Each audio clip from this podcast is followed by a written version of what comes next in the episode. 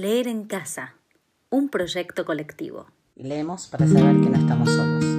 Leer en casa. Leer en casa. Leemos para saber que no estamos solos. Esto es leer en casa. Leer en casa. Leemos para saber que no estamos solos. Leer en casa. en casa. Leer en casa. Eve Ward, por Susana Pampín. Eve Ward guiando la hiedra.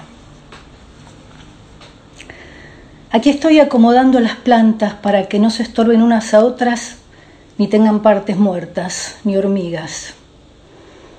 Me produce placer observar cómo crecen con tan poco. Son sensatas y se acomodan a sus recipientes. Si son chicos, se achican.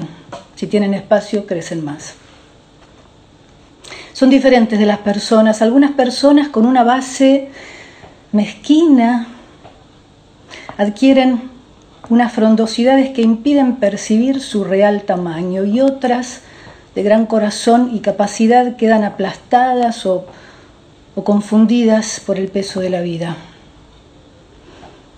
En eso, en eso pienso cuando riego y trasplanto y en las distintas formas de ser de las plantas.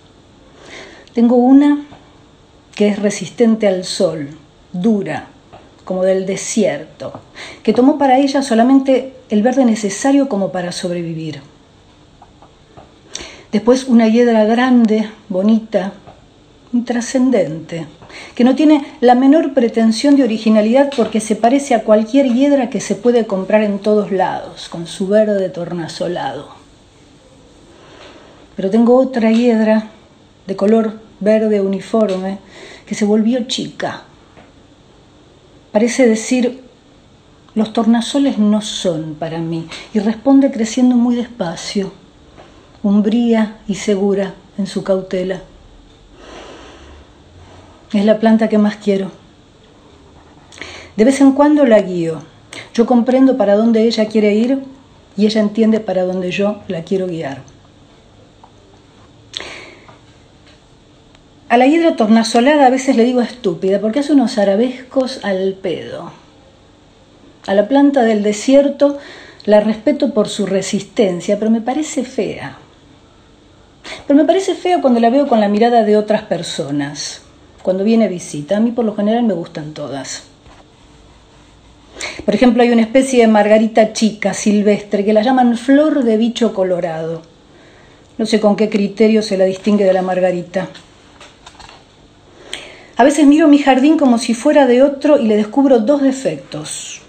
Uno, que pocas plantas caen graciosamente con cierta frondosidad y movimientos sinuosos. Mis plantas son como quietitas, cortitas, metidas en su maceta.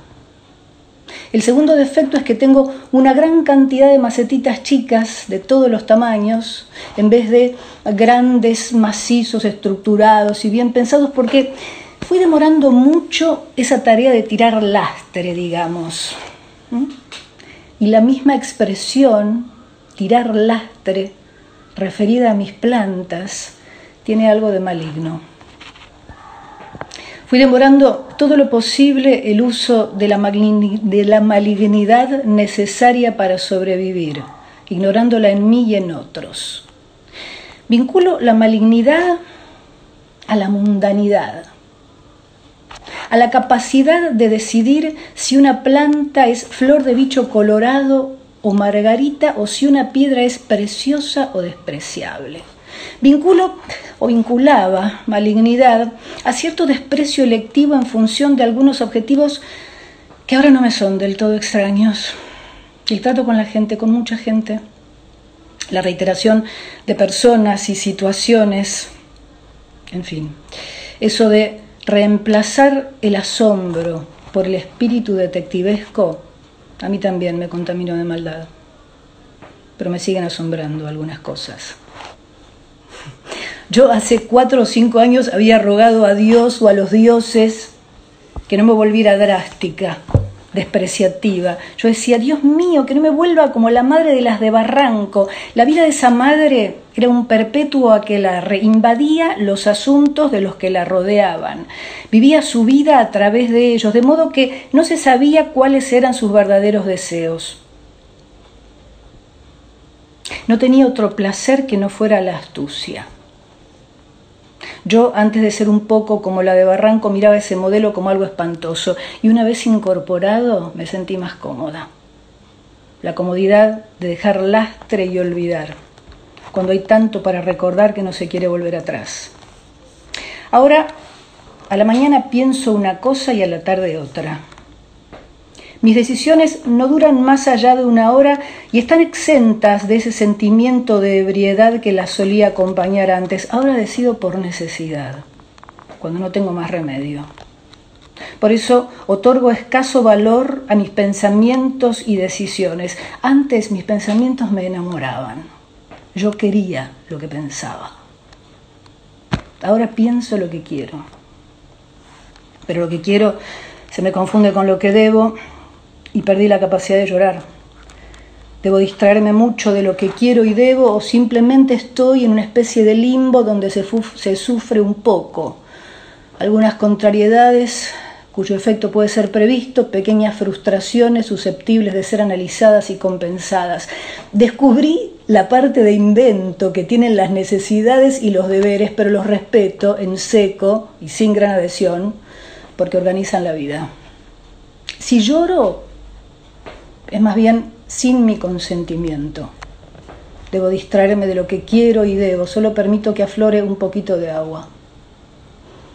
Los sentimientos hacia las personas también cambiaron. Lo que antes era odio, a veces por motivos ideológicos muy elaborados, ahora es dolor de barriga. Un aburrimiento se traduce en dolor de cabeza. Perdí la inmediatez que facilita el trato con los chicos y aunque sé que se recupera con tres carreritas y dos morisquetas, no tengo ganas de hacerlas porque envidio todo lo que ellos hacen. Correr, nadar, jugar, pedir mucho, desear mucho y pedir hasta el infinito. Últimamente me pasé gran parte del tiempo criticando la educación de los chicos porteños con quien fuese y sobre todo con los taximetreros. En general nos ponemos de acuerdo, sí, los chicos porteños son muy mal educados. Pero es un acuerdo tan triste que a partir de ese tema no cunde ninguna conversación. Pienso ahora que el motivo de la quema de brujas no fue andar por el aire con la escoba ni, ni las asambleas que hacían, era más bien el que picaran huesos el que picaran sesos hasta dejarlos bien molidos. También dejaban orejas de cerdo en remojo y usaban el caldo para dar brillo a los pisos. De paso podía ser que alguien se patinara y se cayera, esto como un beneficio muy ulterior. Ellas no le atribuían demasiada importancia. Pero las brujas mataban así tres pájaros de un tiro y ese era su poder.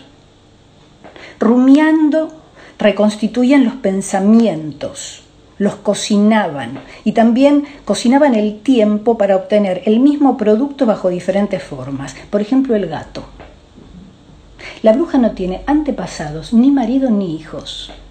El gato representa todo eso para ella. Con el gato anula la muerte. La bruja trabaja como los jíbaros para reconstituir un orden de lo semivivo. Por eso remoja, hierve y mezcla perfumes con sustancias asquerosas. Es para rescatar del olvido a las sustancias asquerosas, para recordárselas a los que quieren olvidarlas en nombre del encanto, de la estética y de la vida viva. No, no es por franquear las distancias por lo que fueron castigadas, fue por la trama secreta de la experimentación que podía alterar la inmediatez de los sentimientos, de las decisiones de los seres, que la vida sostiene con reglas que le son propias. Y no retrocede ante la cruz, como se dice, porque es un objeto inanimado. Retrocede ante el Cordero Pascual. Ahora que soy un poco bruja, me observo una beta grosera como directamente de la cacerola, muy rápido, o hago lo contrario. Voy a un restaurante donde todos mastican reglamentariamente seis veces cada bocado para la salud y me produce placer masticar así como si fuéramos caballos. Me enamoro de las chancletas viejas, tiro demasiada agua a las plantas después de lavar el balcón para que caiga barro y ensucie lo lavado y anulo el tiempo ya que vuelvo a limpiar. Cocino mucho porque encuentro placer en que lo crudo se vuelva cocido y desestimo totalmente los argumentos ecologistas. Si el planeta se destruye dentro de 200 años, me gustaría resucitar para ver el espectáculo. Cambio impresiones con algunas brujas amigas y nuestra conversación se reduce a fugaces comunicados, historias de obstinaciones diversas, controles mutuos de brujerías para perfeccionarlas. Por ejemplo, aprender a matar tres pájaros de un tiro, no necesariamente para hacer maldades, pero igual para ganarle al tiempo, para no gastar pólvora en chimango, para no dar por el pito más de lo que el pito vale Igual un pito es algo muy difícil de evaluar. Pero no siempre fue así, ¿eh? No fue así. Antes de que yo pensara en tirar lastre y en matar dos pájaros de un tiro, sufrí en dos años como nunca había sufrido en mi vida. Una mañana lloré con igual intensidad por dos motivos distintos. Entendí ¿Qué pasa con los que se mueren y con los que se van? Que vuelven en sueños y dicen, estoy, pero no estoy, estoy, pero me voy. Y yo les digo, quédate otro ratito. Y no dan ninguna explicación. Si se quedan lo hacen como ajenos en otra cosa y me miran como visitas lejanas. Y en esa región del olvido a donde fueron tienen otras profesiones y otro modo de ser y todo lo que hemos peleado, hablado, comido y reído pasa al olvido y yo no quiero ya conocer personas nuevas ni ver a mis amigos. En cuanto empiezo a hablar con alguien, ya lo mando yo misma a la región del olvido antes de que le llegue el turno de irse o de morirse. Me despierto y percibo que estoy viva. Amanece. No viene ninguna idea a mi cabeza nada para hacer, nada para pensar. No pienso seguir fumando en la cama sin ninguna idea en la cabeza. De repente me agarran muy buenos propósitos pero sin relación a nada concreto. Me lavo, me peino, caliento agua, me voy entonando y los buenos propósitos aumentan. Es un día de marzo y la luz va viniendo pareja. Los pajaritos trabajan, van de acá para allá. Yo también voy a trabajar. Ya sé lo que voy a hacer. Voy a guiar la hiedra, pero no con un hilo grosero, la voy a atar con un hilo vegetal. Ella está ahí, firme contra la pared. Le saco las hojas muertas a la hiedra y a todo lo que veo. Podría decir que tengo un ataque de sacar hojas muertas, pero no es adecuada la expresión porque es un ataque tranquilo pero no pienso terminar hasta que no haya sacado la última hormiga y la última hoja que nos sirve. Amontono todas esas macetas chicas, van a ir a otras casas, tal vez con otras plantas. Pasa un avión muy alto y de repente me agarran una felicidad y una paz tan grandes al hacer este trabajo que lo hago más despacio para que no se termine. Me gustaría que viniera alguien para que me encontrara así, a la mañana. Pero todos están haciendo otros trabajos distintos, tal vez sufran o renieguen o se engripen, no importa, eso pasa. Y en algún momento tendrán alguna felicidad como esta mía. Me siento tan humilde y tan gentil al mismo tiempo que agradecería a alguien, pero no sé a quién. Reviso mi jardín y tengo hambre. Me merezco un durazno. Enciendo la radio y oigo que hablan de la onza Troy.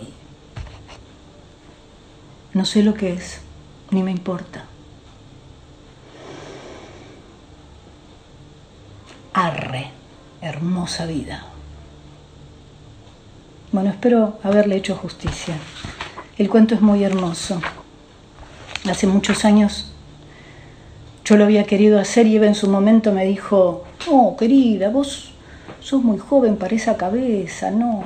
Bueno, ahora ya estoy más vieja, así que espero que a Eva le haya gustado también.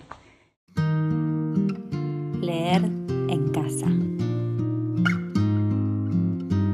Un proyecto colectivo para saber que no estamos solos.